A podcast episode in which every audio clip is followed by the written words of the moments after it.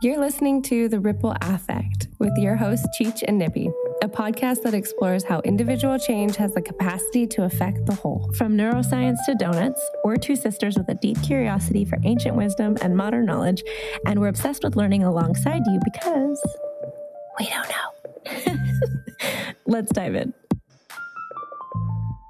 Welcome to this week's episode of the Ripple Affect podcast. This is Chiara Cheech, and in today's episode, as a part of our SOFA series, where we interview great minds as a resource for change for you and for my sister and me as hosts, I get to bring on one of the very first people I knew I wanted to interview for the show, one of my trusted spiritual advisors and dear friend, Elizabeth Morton. Elizabeth is a talented multi hyphenate. She is an actor, writer, and secular chaplain. Her educational background, high school and college, was very focused on the theater, and she's performed on regional and New York City stages as well as on television.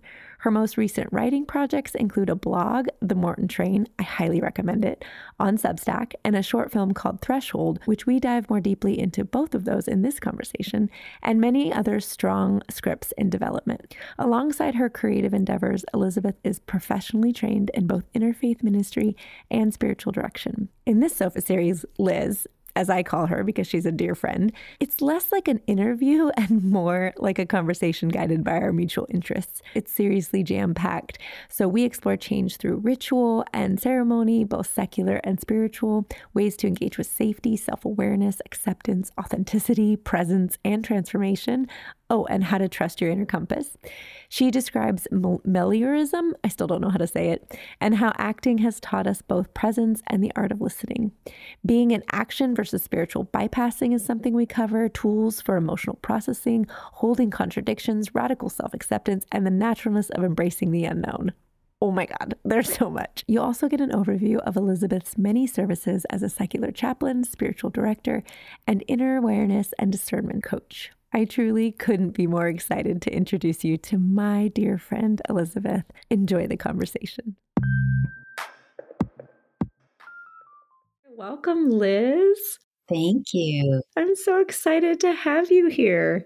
It's great to be here. Yeah, welcome to the podcast. We just kind of did a little introduction with your bio, but you're many things. You're multifaceted. I know this about you. You are a writer, you're an actor, you're a chaplain. I want to start off the conversation by asking you like how do you feel all those things fit together or integrate together or are they very separate for you?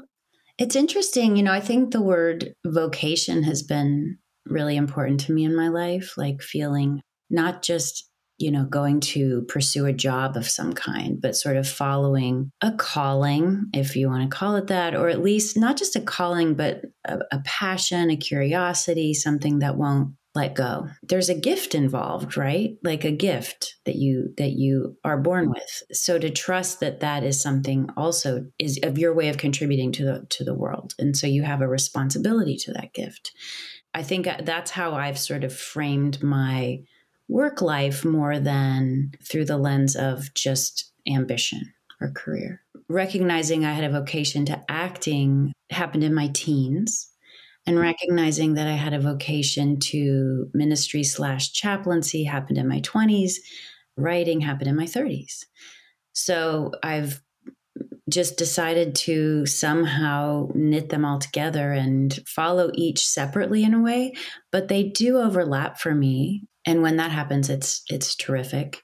I I actually just shot a short film this summer that I wrote, and it was the first time where in a professional setting, all three were braided together because I, oh, that's Threshold, right? Yeah, Threshold. I got the privilege of, of uh, reading an early draft of that. Your subject matter you choose to write about, I think, is very um, timeless and current at the same time, and important. Well, yeah, I'm not a fan of trite. no, um, I think I cut you off though, but uh, you were saying they came all together in Threshold. Oh yeah, it all it came all together because um, well, I wrote it obviously, and then also I was an actor in it, and and in it I actually got to play. Um, I played a Unitarian minister, which that's not what I am, but anyway, just the fact that I got to be the one doing the ritual that's in the short film. Can you tell people a little bit about what Threshold is about because I just loved the subject matter and I kind of talked around it. Sure. Um, over the years, I've officiated about 50 weddings. And so I thought, what would happen if somebody asked me to officiate a divorce? Who would do that? And what would that look like? And so that was the impetus behind it. And um, Threshold, quite simply, is about a lesbian couple in their 60s who've been together for like 35 years, have adult kids, chosen family, the whole nine yards. And they've chosen to lovingly divorce. And so they have a ceremony in their home and it's met with mixed reactions shall we say from their friends and family. And so i was the one that that that officiated this very simple ritual you know and and speaking of this theme of change right? I do believe that sometimes in the same way that we honor a birthday or uh, have a have a baby blessing or memorial service you know that other times in our lives uh, can also be marked with ritual and sometimes need to be marked with marked with ritual mm-hmm. um, and some of those are the times of transition yeah. Speaking of that, ritual helps us move through transitions. Yes. Like, yeah. It, and culturally, indigenously, it was relied on to to actually help an individual shift or a collective, meaning a community shift. Like rituals were not just markers of things, but their ceremony too in a process to help help things yeah transition and transform. Well it's such a way of honoring life's transitions right? Is to say oh uh, let's um, a ritual or a ceremony you know lifts us out of the ordinary right and it puts it puts our attention on the, the mystery of life right and and it also is just a way of honoring by naming it by saying this is a transition I am naming that this is happening in your life, and I have witnesses, and I am lovingly recognizing that this thing is happening. I had a friend, oh my gosh, years ago, who who was going through menopause, and she said, and and this is a friend who is in no way identifies as a spiritual person in terms like she. I don't know if she uses the word atheist, but she's right up there with that.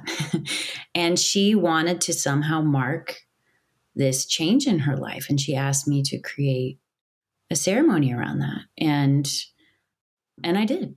And it was really, I think, powerful for all the women who were um, there and present. And it was very simple. It can be so simple, you know, but it's just a way of of naming and framing and honoring uh, what's happening in someone's life.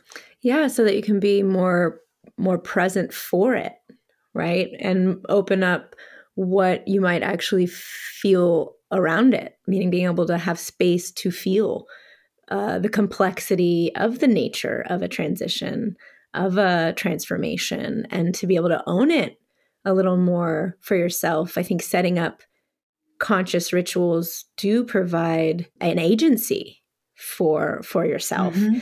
And you talked about this in your blog and we've talked about this together as well in prior conversations about how the words ritual and ceremony can be hijacked by the religious connotations and separating those out um, is important. Sure. Well it's interesting. I think one of the reasons i felt curious uh, in my 20s to follow this bizarre calling or whatever it was I was using, how to name it, was in my 20s, I, I studied interfaith ministry for two years because the thing was, I was so curious about spirituality and also very aware that most people in my generation, and, and certainly my generation of artists and New Yorkers and political lefties and stuff, seemed almost allergic to religion. Like they actually, you know, oftentimes I found that it was a lot easier to come out as a lesbian with these people than to come out as an interfaith minister. I would sometimes say that word and they would bristle, like, oh my God, that word, uh, you know, like anything religious, anything spiritual, some people, it, they it get, they get the willies. They just freak out. And I, so I, I honestly like, that's interesting. And at the same time, regardless of any spiritual framework, we have this longing for connection, right? This longing to understand ourselves and our lives and our connection to the all and our feeling of aliveness. And so that desire for rituals there, even if you don't belong to, to any kind of religious or spiritual community. And I have officiated so many ceremonies, be they a memorial service or a wedding, where people say, please don't use God language. Please don't use spiritual language. And I'm like, okay, got it.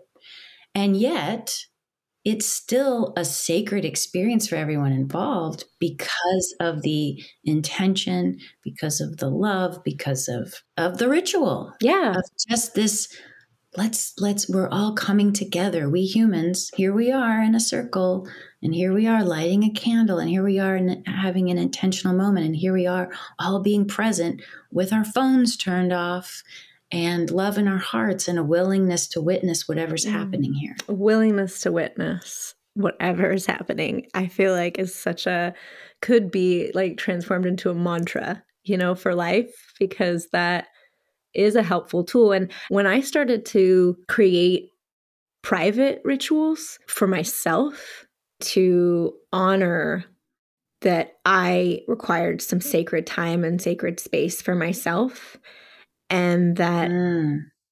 it was helpful for me to call it a ritual so that my heart and my mind and my gut could get behind what I was wanting to look at, what I had a willingness to witness for myself, really provided me a lot of strength to to change, to look at myself and to deal with whatever it was I was going through and to put a little context on that, for instance, I realized that being in water was something really, really alchemizing for me, something that was really safe feeling for me.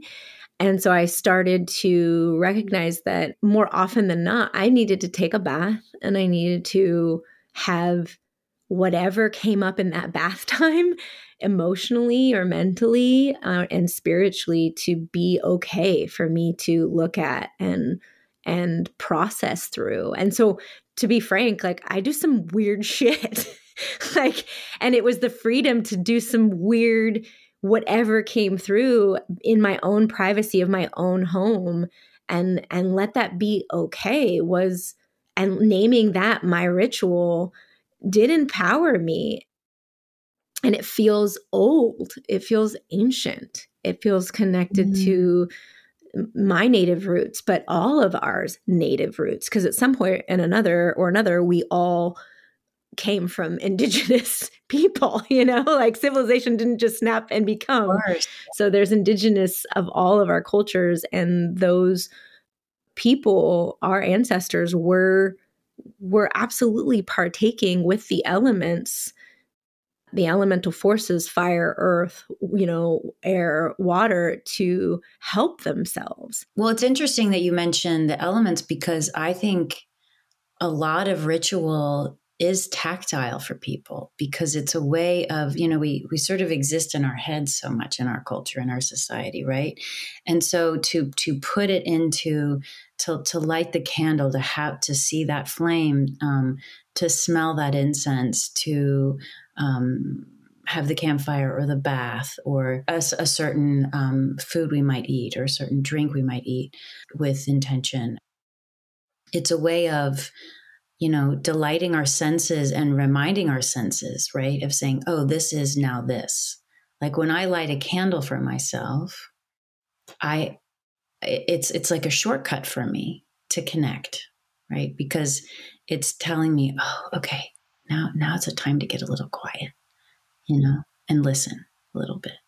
And then also there's there's certain, you know, places of of walking. I consider the act of of walking. There's a, there's a, a specific hike in Los Angeles that I love, and I take long walks in Central Park in New York, and and then obviously when I'm, you know, in the wilderness or anywhere really, just taking a long walk too is is a ritual for me. And again, it's getting me into my body. It's getting me uh, out of my head. What that is such a good point of like the simplicity of it can be anything. Like you naming yeah. it a ritual makes it so. You naming it a ceremony makes it so. And there's ancient ceremonies, and then there's the new ones that you're going to come up with that are tailored to you that work for you. And it's, I think it's the power of being able to participate with yourself with a certain, like you said, framework of mindset and really body set, right? To set your body up, your emotional body, your spiritual body, your etheric body, your energetic body, right? These to try to come, bring them all together a little bit. you know because for me like i split i get split so often right i'm really in my mental body and not in my emotional body and then i'll if i'm not in my emotional body all of a sudden it like builds up like like a volcano and then it's like oh i gotta i gotta cry or i gotta process these things and just trying to find the balancing act of holistic to, to have a holistic body integration i think is challenging in a modern in a modern world well, I, I think, but I think that sort of integrated life is what we all want, you know? And we, and we live in a society that's taught us separateness, right? That's taught us we're separate from each other, we're separate from the earth, we're separate from the divine, and also that we're separate um, parts. Like, you know, on Sunday, I is when I do my holy thing for 30, 45 minutes and, you know, in this building. And then the rest of the time I go to work and then I have my family and then I have this. And it's all as opposed to this integration and this interconnectedness, which I think we are all quite aware of and want to experience more in our day to day life. You know, I think that's why the Mandalorian talk spoke to me so much. It was like, this is the way, you know, like what's what's the way? And it isn't one size fits all. I think there is a, uh, uh, you have to find your own way to live a a holistic life. I mean, owning that word in a in an integrated way of being like a whole self. You know, being able to feel safe enough to be your whole self wherever you go. Absolutely. And also, you know, noticing that whether you call it a spiritual path or not, whether it's just a path of of self understanding, self awareness, um, alignment, whatever you want to call it, that that it that it's involves some work and some understanding of who am I doing this for, right? So if if my if I'm presenting myself a certain way in the world that is not actually aligned with who I am, you know, that's an opportunity to reflect and and shift and say actually i you know huh where am i my most authentic self? Mm. and how can i be me everywhere i go? Yeah and what's in the way? Lovingly looking at what is in the way of me feeling like i can be. Because ultimately it would appear like you can always be yourself but but then why? Why do I get, you know, weird around some people or why do I feel not comfortable expressing how I would? Why do I code switch? Now, a lot of times I can speak for myself, it's survival. you know, feeling threatened in some way, some some whether it's early childhood trauma or just in the moment, not feeling adequate enough or not feeling seen you know, or not giving myself that, not me not witnessing me in the in the way that I need to be witnessed in that moment. But there's a lot of things that can contribute to it. But I think the importance of seeking that. Like how do you seek it? Absolutely. And also but but to, to recognize how, what precious information that is, right? To to what I mean by that is, you know, hey, I just left that party and I just feel a little uncomfortable with with how I was presenting myself or how I was conversing or I feel I'm just noticing how insecure I was around that person and how much I resented that person and huh and so being so curious about like huh I wonder what that's about and that's such an opportunity to to go within and to unpack that a little bit. And that that can be oh my gosh you can find treasure in oh, there. oh yeah. Reflection self-assessment and and checking in. My i can honestly say my life really did start to shift when i through guidance through support and you're one of those supports who helped me to see this was like hey just check in with yourself i i use it as a tool now uh, is where am i at what am i feeling how am i feeling what do I need? You know, that those are not, they sound like simple questions. And maybe for some people, this naturally happens or occurs. But for me, I know my upbringing, I, I wasn't checked in with. Or when I was young, I was told, you know, like, no, what you're feeling is not, you don't feel that. I need you to feel a different way. Or this isn't the way we do things. So it doesn't come naturally for me to like take a moment and and pause and say like wait how do i really feel about this just an orientation to the present moment of what what where am i at and what do i need yeah well and i think some people are that come that comes easier to some people than to others you know and it's interesting this wanting to cultivate that in yourself though you know and to realize oh this is important and the more i can sit with this the better I become at this naming of this sensation or this feeling or this emotion or this memory that comes up. I mean, they say knowledge is power and it's the darn truth and it's it's like self-knowledge is is huge power. Yeah, inner awareness. And that does bring me to kind of a question I wanted to ask you. I have come to you many times for for in sessions that you offer for spiritual advice and I feel like what I've always walked away with is a deeper cultivation of my inner awareness. And the power of that is been so instrumental in me being able to not just change in a way that I, you know, want to be becoming the human I want to be more, but also having a lot more compassion and grace for myself inside of that change. And so I would love to have you share about what it is that you do. Because I've experienced it, but I'd love people to kind of get an introduction to that part of you as a secular chaplain and the services that you kind of offer. And you can start anywhere you want. Okay, cool. Yeah, yeah. So, as I said earlier, you know, I was uh, got ordained as an interfaith minister so long ago, and and right away was you know doing ceremonies and all these things over the years, and I was always just sort of curious about where it was leading me. And what started to happen was it was one on one work with people that really felt like my sweet spot, if you will. And so I decided to get more training in that. And I went to a wonderful training program called Still Point in Los Angeles and did a two year training there on um, the art of spiritual direction, is what it's called. And spiritual direction is an ancient contemplative listening practice. So it's it's been around for centuries and a lot of people have benefited from time with a spiritual director. And it's interesting, you know, the word director is quite um, misunderstood because uh, I'm not, uh, has coming from the theater. I'm in no way directing people and like bossing them around or anything.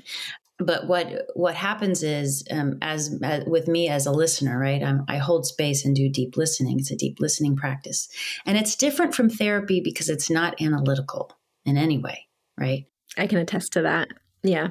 Yeah. So, with my listening, with an evocative question I might ask, with a simple reframing of what's been shared, the directing part comes as I direct the person's attention to their own sources of wisdom and guidance, right? So, I I am somebody who's who's like saying, "Oh, let's direct over there," or "I'm noticing this when you say this," or "Huh, that's interesting."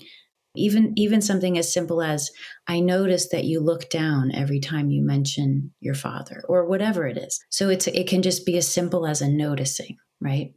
And so in secular terms, I, I call myself an inner awareness coach because I work with atheists too. You know, I I come at it with no agenda. That's why I call myself a secular chaplain because chaplain uh, a chaplain is a is a minister of presence. I really like that um, term, and I think we're all called to be chaplains for one another. Right? That's a term that I, I a name that I like best um, in all the work that I do. That's and I use the word secular because I truly have no dogma to share. I have no agenda. Um, and you know all faiths welcome all doubts too as on my website says so yeah i offer traditional spiritual direction um, and some people come to me for that and i also offer soul sessions which is what i call um, where there is a little more advising or it's a little looser, it's a little wilder than um, traditional spiritual direction. And then I offer discernment coaching, meaning sometimes people are just in a time of discernment and and asking a big question about do I do this, do I do that, and if I can, you know, help people to uh, understand where their own guidance is leading them.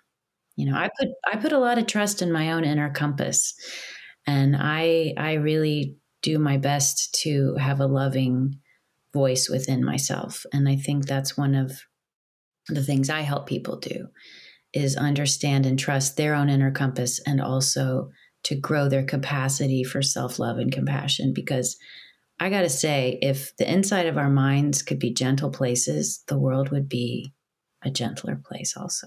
I agree with you. I've felt exactly what you're saying as experience the gentler I am inside myself, the more expansive my life can be, the more productive I am.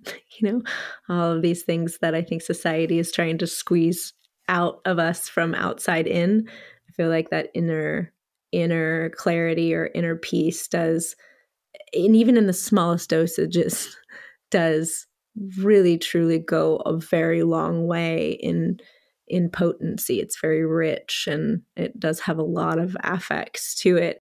That brings me to something else I found in your blog that, or I believe it was in your Substack actually. Liz has both a blog on her website you'll find, and we'll put that in the show notes, secularchaplain.com. But also, she has a wonderful Substack called The Morton Train, which you can subscribe to. And it's so good.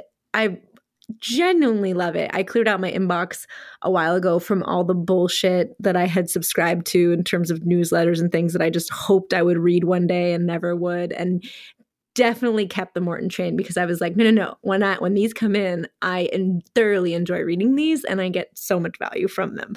So thank you for that, Liz. And in that, you used the word malor. How do you say Malorism?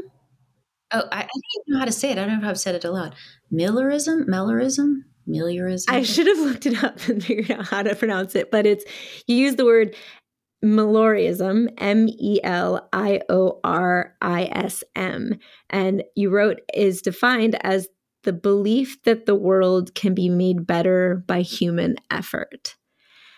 And I just obviously that struck me because this is one of the founding beliefs that this podcast is going on the hypothesis that we can make things better by making them better for ourselves. And so when you talked about helping people to have an inner voice that's you know kinder and more compassionate and and recognizing that that can ripple out and have have this bigger effect i thought that that that word that I had never heard before was so fitting. I definitely believe that the world can be made better by human effort. And I recognize not everybody believes that, but well that was that was also a word I had never heard, which is probably why I don't even know how to say it, but I'm going to guess meliorism. And when I I was struck by it and I saw the definition and I thought, "Oh, yes, that is a belief I have. And see, that goes back to this power of naming things, right? Oh, I just named a belief I have. You just named a belief you have that we didn't even know we had.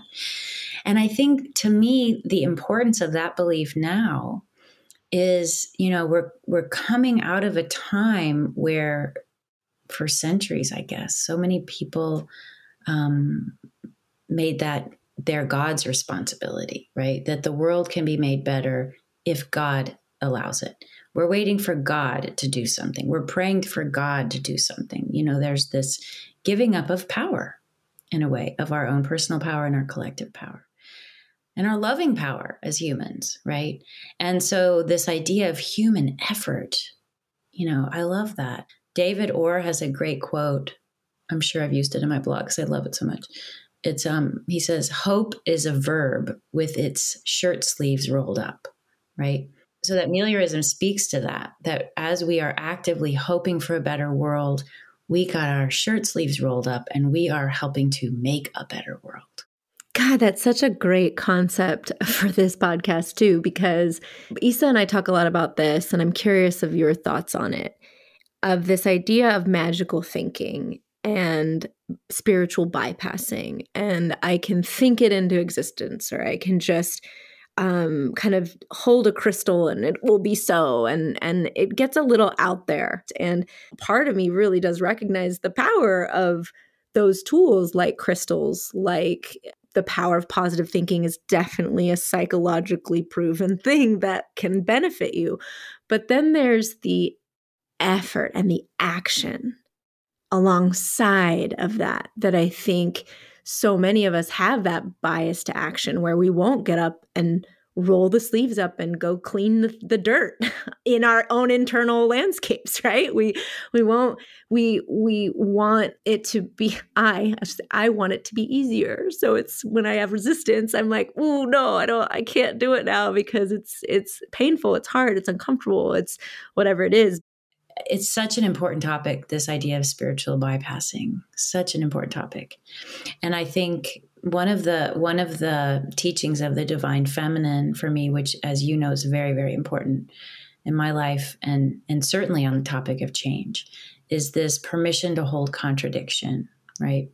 And so yes we are co-creators. Yes we are um, agents of manifestation in this world absolutely we have powers that we do not even understand. They are so mighty. Absolutely. And we are human. And we have subconscious beliefs and we have emotional patterns and we have resentments and we have traumas and we have heartbreaks and we have dysfunctions and challenges and all the all of it. And we can't pretend that some of that doesn't exist right and so you know i've i in my spiritual seeking i remember sitting in seminars you know starting 20 years ago when i was really getting conscious about being a student of this. And I remember being in the presence of some spiritual teachers where I, they were to me radiating rage, just radiating it. But they had a smile on their face. Welcome to this, mama. And I was like, oh man. For those of you who can't see, Liz just put on this crazy cult leader face. was like, I am at one with everybody. And it's like, oh, no, you're not you got something to deal with. So, yeah. so yes, you it's important as we recognize intention. And I think, you know, when we are sitting around in our rituals, and yeah, if some people use sacred items or sacred objects that they have declared sacred, like a crystal or whatever it is, and and you have an intention and you're and you're doing some daydreams about something you you really want in your life or a desire or something well then the next step is is to notice what's coming up right in resistance or a fear or the the belief that can't happen or i'm unworthy of that or blah blah blah. Like keep going don't just let it stop with the daydream keep going and how can i how can i let that go or ooh that's something i need to heal in myself or you know that's what I mean by information from within. Keep excavating, right? Don't stop at the uncomfortable because there is an edge. There's this edge you can walk up with yourself of like, I want to feel this way and I'm going to stay positive and I'm going to hold this.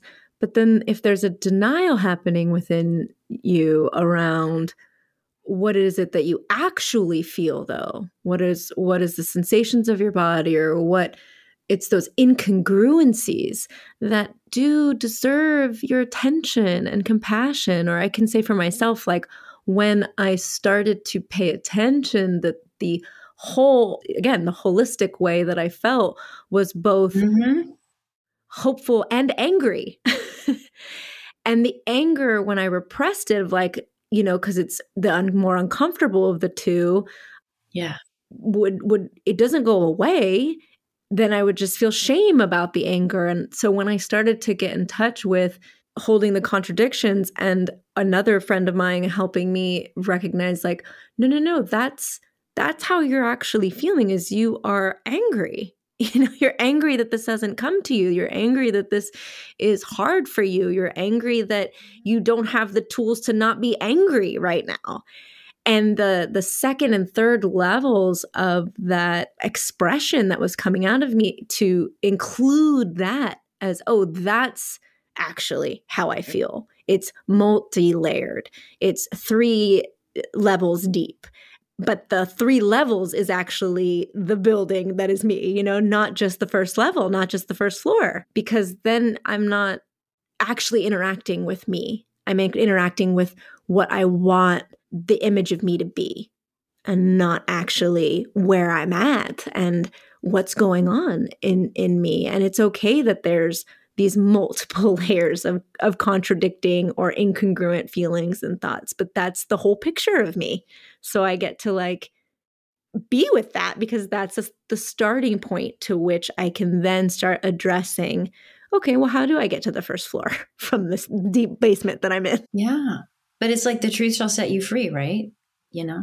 It's like you gotta you gotta tell the truth. You gotta be like even though I really want to be feeling good right now, I actually have a lot of sadness in me right now. Okay. Okay. I'm going to give that attention. I'm going to let, you know, I'm going to honor that. Honor it. You taught me that because it's, there's a difference between going into all the emotions. And I know for me, I experience this where it's like, oh, I, I don't want to be sad because when I'm sad, I'm sad. You know, someone who's really experienced depression and it's like, you you you don't no one willingly goes into being like a puddle of mush on the floor but the honoring of it that it doesn't necessarily have to overtake or even indulge it but at least again witnessing and honoring it is that honest self assessment and usually addresses that inner child or inner voice right? The inner critic that does probably needs some attention of some kind, if not compassionate attention. But the ignoring of it is not helpful in my experience. Yeah. Yeah. And it's interesting thinking about change too, right? Because I think a lot of times when we ignore these these things um, instead of giving honoring them or whatever is that they can keep us stuck in our lives yes you know and so if, if you think about uh, emotion as as movement right and allowing them to move through so it's not about keeping that emotion stuck it's like letting it move out through and out you know oh yeah and that the, oh, there's so many things i want to go off and ask you about on that but the one that's coming to me first is you taught me this and you have a, a morton train substack about this mm. about the gift of and. You wrote, The gift of and makes room for deeper self acceptance and greater compassion for others. One of the things I said in that blog too was that was, you know, going back to my intro here, is, is this permission for myself to be not only an actor, because I was an actor in New York City and I'd been a theater major for high school and college. And I was, so I was very devoted as an actor and i kept getting called in these other ways. I remember i it was like i my inner compass said you know you don't have to be only an actor to be an actor. And it was this permission it was this and like oh i could do this and something else and something else. And we're very confining if we if we think oh yeah i'm just gonna have one job for the rest of my life and you know no no no. Some of us are are are called to to do more than that. And the and also helps us to own our contradictions, right? Like I can be, you know, I'm sitting here in this podcast being like, hello, I'm a spiritual advisor. You know, I'm so, you know, I'm talking about these very serious subject matters. But I am also can be such a clown, right? I have, I have, I'm not somebody who thinks spiritual talk has to be all serious and stuff. You know, usually there's a good, good chuckle at any wedding or anything that I officiate. Laughter is carbonated holiness, as Anne Lamott says, right?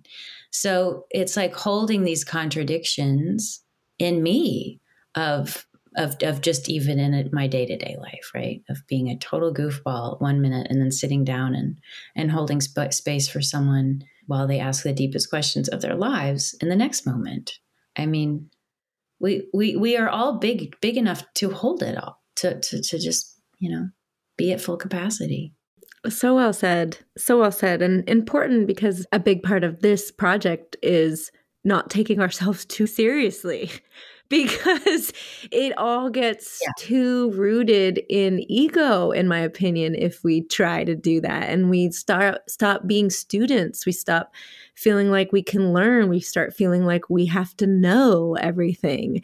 And and play and fun are wired for us to learn at an accelerated rate. That is proven study after study. And if we can have fun while growing, while in these hard times, meaning where we can find the brevity in our experiences of heaviness, talk about an and lightness and heaviness at the same time but i don't know if any ex- anyone else has experienced this but have you ever been like so crushed by something and just on the floor again as a puddle of mush and then just kind of like throw your hands up in a gesture of and start to laugh yes. you're like how can this be any worse you yeah. know and and just that that very human um, you know, you you called them contradictions earlier, and I think too, it's like when I started naming them contradictions, I realized, oh, these actually aren't contradictory at all. I've just labeled them contradictory. This is actually just me as my, you know, full kind of up and down self and i think that we'll we as women a lot of times will label ourselves oh i'm just crazy.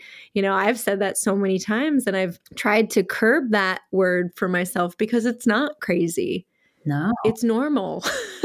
It's normal and it's awesome. Yeah. Yeah to have the range of the human experience is normal. Absolutely and to celebrate the the range of the human experience. Yeah of course um that makes me think of uh, in Steel Magnolias, the movie and the play, the Dolly Parton character says, uh, laughing through tears is my favorite emotion. That's it. That. That's what I was talking about. right? And so that's sort of that thing bubbling up after the catharsis, right? That that lightness coming only after that that willingness to to ugh, dig something up by the roots. Yes, and catharsis. Thank you for saying that because this is something that I'm not sure how people in regular life, meaning people who are not actors, understand this. Because there's all different kinds of acting, but the training of it is requires you to deeply get in touch with different emotional set points within yourself and to not fake it, to not pretend it, but to actually go in and experience sometimes deeply uncomfortable things that are not necessarily your own, but also you have to connect to your own truth inside of those to find the truth of of the script of the moment. And where I'm going with all of this is that when you said catharsis, I thought immediately to all of the different times when I was able to embrace the deepest rage or the deepest sadness or whatever the emotion is, um, the deepest elation, even excitement through the process of acting, and how good it felt to feel that much. And it proved to be a training ground for me to then be able to do that and to be able to not be so scared to do that in life. So when I'm having these, you know, crises of spirit or crises of consciousness or you know mental crises or emotional crises in my life that my body has been trained to be like oh this is okay. This discomfort if i go in deeper and feel it more the, there is a catharsis to this that i can trust. I will come out on the other end a and b i will feel better for it. One of my blogs I wrote was called The Art of Listening because I I feel like my listening practice started in acting class because how many 14 year olds like you know 15 i'm this very serious theater student and you know we're i'm learning how to be in the moment and and really listening to how somebody is saying a line of dialogue and just really tuning into that. But mainly it's that being in the moment that you know you got to be in the moment you got to be in the moment. That is just a refrain um, as an actor and and listening to the audience right? And uh and so that, that that pursuit of acting, that curiosity about the human experiences, um, there's so many connections to the, to to being a seeker and to the work that I do as a chaplain and as a writer. Yes, right. And you talked about in in your blog in that same blog post, you talked about when I'm in the moment, quote unquote, my mind quiets and something other than myself seems to take over. And I thought that that was so interesting because it sounds so parallel to a meditative experience or a spiritual experience, right? And that it comes from an art form because, in a way, you know, spirituality is an art form. Being Absolutely. being spiritual with yourself, being compassionate with yourself, being on the on the path of seeking or or just being with life is an art form.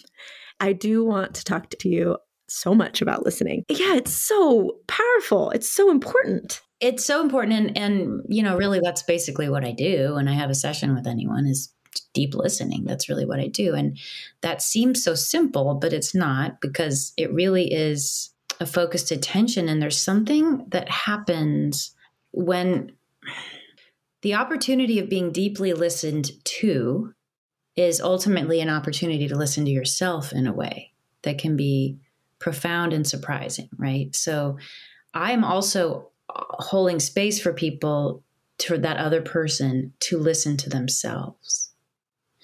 And when you're listening mm-hmm. without an agenda, without an urge to interrupt, without, you know, and to notice also what's my stuff and what's not my stuff, right?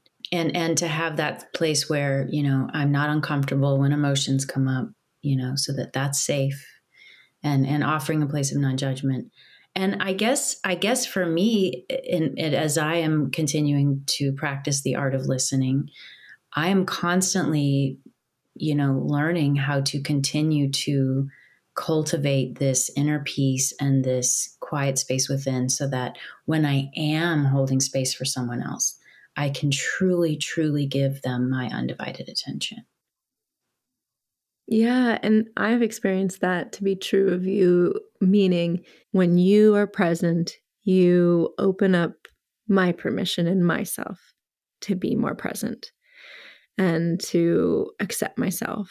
Um, when you come forward with me, and I can feel it, the non judgment that allows me to give myself permission to not judge me. And that is safety. That is a step on the road of, you know, that is a stepping stone towards safety for sure. And safety is such a, a foundation of doing spiritual work, quote unquote, right? But really of inner awareness work, of change, safety, for me, again, going back to a belief I have, but I believe that safety is a keystone to change of an individual, of a human, and possibly of a society and, and bigger. I'm not sure. Well, because there's trust there, right? And um, and also when we talk about safety, like feeling safe inside of myself. I want to feel safe in here, right? And so as with me as providing part of part of my role here too is to to be a loving witness for someone, right? So, as in a place of non judgment, if I'm like, I'm also viewing you with the eyes of a loving witness, therefore giving you an opportunity to be a loving witness for yourself. Mm-hmm. Mm-hmm. Ugh. Basically, I want to go line by line through this blog. So people just need to read this blog post. But I'm such a doe. I didn't a doe. I didn't write down the name of that blog. What is the name of that specific blog post? It's The Art of Listening, I think. Might have been the first, very first one I did. Yes. One of the reasons why it struck me as a part of the resources for this podcast about change is that you wrote, listening requires a willingness to change, a willingness to be changed. And I think that was from Mark Nepo. Yes, to to listen is to lean in softly with a willingness to be changed by what you hear. And that I think is such a an incredible tool outwardly toward others, but when I turned it inward and thought what would that mean that to listen to myself with a mm. willingness mm. to change to especially as a recovering perfectionist and someone who has an inner critic a really intense inner critic i should say to not just take that for granted to like oh you're so stupid. And then not just to be like yes i am so stupid but to like witness and hear that and change my self-talk and like oh why why would i call myself that? Like is that true? Do i really feel that way? Is that something that i can hear and be willing to come up with a different response to that rather than yeah i am so stupid you know? That feels like a a, tool. And and again you wrote it yeah yeah. Well absolutely this this willingness to listen to yourself and i think about the power of of radical self-acceptance which changes us when we are able to really radically self accept ourselves the way we are exactly the way we are and and even accept where we are in our lives right? I can't change my geographic location until I accept where I am in this moment, right? Career or personal life or anything is like I'm accepting that I'm deeply unhappy in this marriage and I'm accepting that. That is my truth. And now I can change something. So there's a lot of power in in recognizing all that's going on inside and a power in acceptance obviously but changing one's perception of self right i think that's one of the the keys to change that's so important that people don't tell you about is oh how you think about yourself is going to change and you have to have a willingness to have that happen too right that's huge that's you just said two really important pieces of my toolbox, which is radical, radical self acceptance. Mm-hmm. The radicalization of it is that it doesn't need to make sense, it doesn't need to have any root, it just can be. It can just, I'm a radical. I'm just going to do this.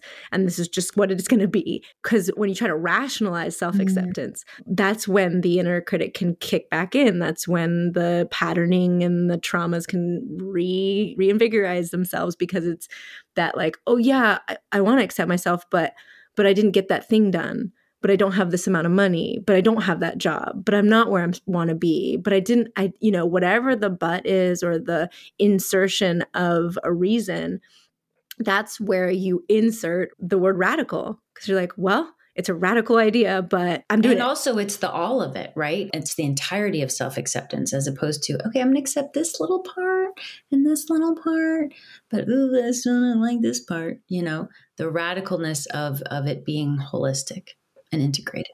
Yes, yes. And so radical self acceptance, that term to radicalize yourself on behalf of yourself. And then this, what was it again? Letting your um, perception of self change. Be willing. Oh, be right. willing to let yourself change.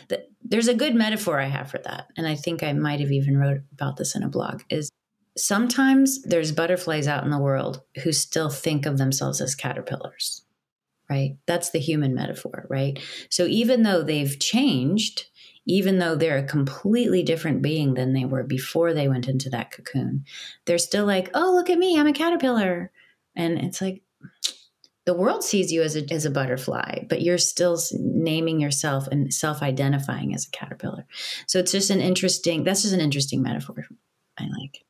Oh no, it's a great one, and thank you because for saving that because I I couldn't pull it out, which was this the power of how we look at ourselves and the transient nature of that because we can be so strict or rigid with like no this is this is how i am. This is how it is. There's no other way that this can be. And then the more we age, the more life experience we have, we realize we change many times and in many ways. And then to have that grace of being like, even right now, what I what I think about myself, how I perceive myself, has that ability to once again shift and be different.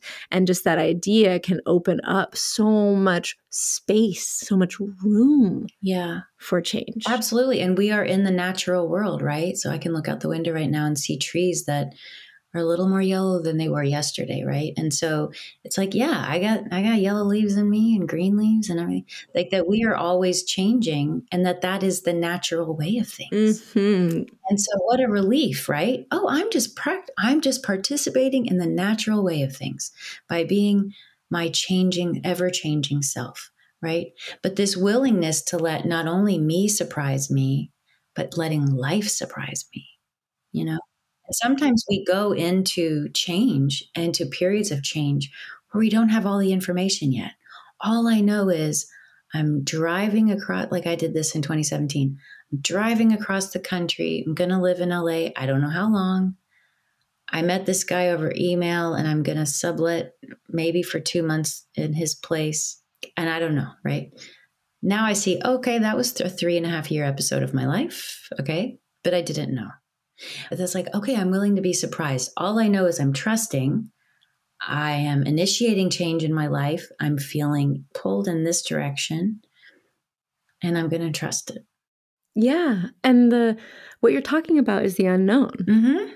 Being able to embrace the unknown. And I'd love to hear more from you of how you support people yeah. in embracing the unknown. Well, I guess befriending the unknown, right? Feeling safe in the unknown, you know?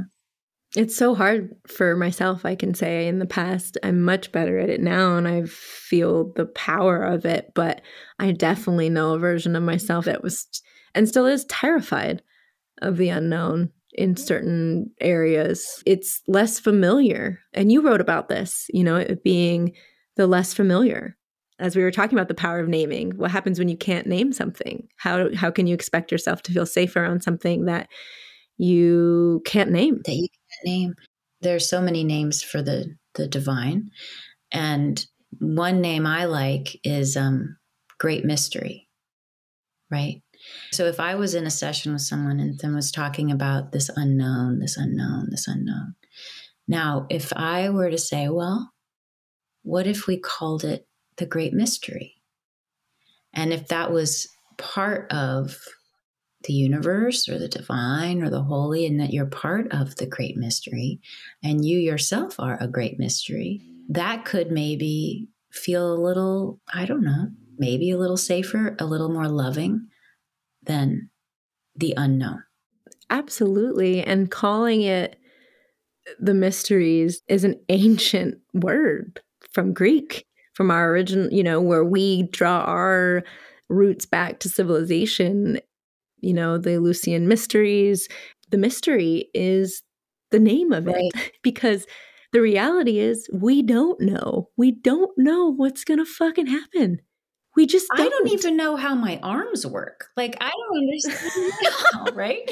But it's like but it's like but if you, but if the reframe is instead of this unknown where I'm flailing, I'm flailing, I'm not, you know, or the reframe could be I'm held by mystery, actually being held by it. I'm held up by it.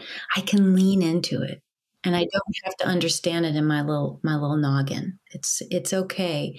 It's safe to not understand in a logical way. It's safe, safe, even if I'm not grasping totally what's going on right now in my life. Yeah, to reassure yourself that you are safe when things are right, not fully in your control. Yeah. Because that is one of the most compounding falsities is that we have control. Absolutely. And that's the power of the of the serenity prayer, right? Help me to understand what I can control, what I can't, and the wisdom to know the difference, right? So Yeah. That's a beautiful question, too, and a beautiful prayer. I agree. Oh, I I love this conversation so much. Um, it's just been a joy, joy, joy, joy to get to play like we always do, but now get to record yeah. it and share it out into the world with with all of you listeners. And before I let you yeah. go, oh, we didn't talk about internal family systems. Oh, today, but I would love to. I hope that we can schedule another time to do so because that work is incredible and I would love to do a deep dive with you just about that sure. work if you're open to absolutely. it. Absolutely. Yeah. Absolutely.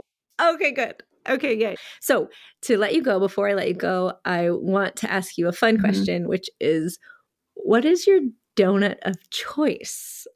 we talk about on this podcast, you know, we're going to explore everything from neuroscience to donuts. And Isa has, Isa has this really lovely philosophy of like, as a health coach, you know, you want water, and of course you need water and good food and you want you want water and, and donuts, donuts, right it's like you get to have the balance and um, i think that that's helpful so what is your choice of donut okay well here's the thing i have a dairy and gluten intolerance now so I, if you if you can present to me a dairy free gluten free donut that will be my choice but when I could eat all that stuff, the donut I loved was I want the custard in the middle and I want the chocolate on the top.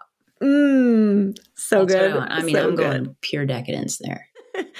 oh, I call you Liz as as as an endearment term, but Elizabeth Morton, this has been such a wonderful journey with you. I'm so grateful to be able to call you my friend and have you in my corner. And um, we're going to include it in the show notes as well. But can you just tell people where they can find you, where they can book a session with you if they're interested, or just to find out more about you and your writing and your ministry and your acting? Sure. Well, uh, secularchaplain.com is the best hub to look. And there is a link to my Morton Train Substack on secularchaplain.com. But my blog is themortontrain.substack.com. Are you on social media? I'm on social media, Instagram, E L I Z M O R T 22. E Liz Mort 22, right? So catchy. yeah. So those are good places to find me. Oh, thank you. Thank you. If you have any questions for Liz, she is open and lovely as you're hearing her now. So please do hit her up. And hopefully, we'll get to hear from you again, Liz, when we go on a deeper, maybe tactical dive on internal family systems. That would be awesome. Yeah. All to be continued. All right. Thanks, Clan. Okay. I I think we did it. Listen. I don't know what we did, but we did it. Look, Unattainable ideals are overrated. We're way more connected and deserving than society's false sense of separation dictates us to be. You're not just one person, you're enough. Your effort is enough, and change is possible. Question the standard that says otherwise, because what if almost is good enough? Just by tuning in, you're a part of our clan. Not in a culty way, though. we don't know how far this ripple can go, but we're going to keep showing up and we'll never get to perfection, but we're all going to be okay if we let the process be the solution and we see the value in the attempt. Thanks for listening to another episode of The Ripple Affect. We're looking forward to exploring a different facet of change with you next Tuesday. Same time, same place, next week. For show notes and additional resources, check out our website at rippleaffectpod.com. That's affect with an A. Chiara has worked diligently to make our website interactive. Please visit it so it wasn't all for nothing. In all seriousness, though, there's a ton of resources there. DM us directly at Ripple Affect Pod on Instagram and let us know what you liked about our show or any of your own ideas. We're really excited to hear from you. We value your feedback because it helps us make the pod better and it's our way of including you in our process. Okay, so ratings aren't the point of why we do this. We really want to make a change in the world. But in the Matrix, there are algorithms. So, yeah, every single review we get helps the ripple go farther. To help us out, please take two seconds, find the ratings and review section on whatever platform you're listening from, click five stars, wink, wink, and leave a review. We know you're busy, so just saying hello or literally hi as the review helps us hack the matrix. We sincerely appreciate it. If you want to become officially initiated into our clan, again, not in a culty way, hit the subscribe button wherever you get your podcast. And as always, we're in it with you. Keep questioning, stay curious. You got this, clan. A special thank you, love, and credit to the magnificent Mia Casasanta for this beautiful music you're listening to right now.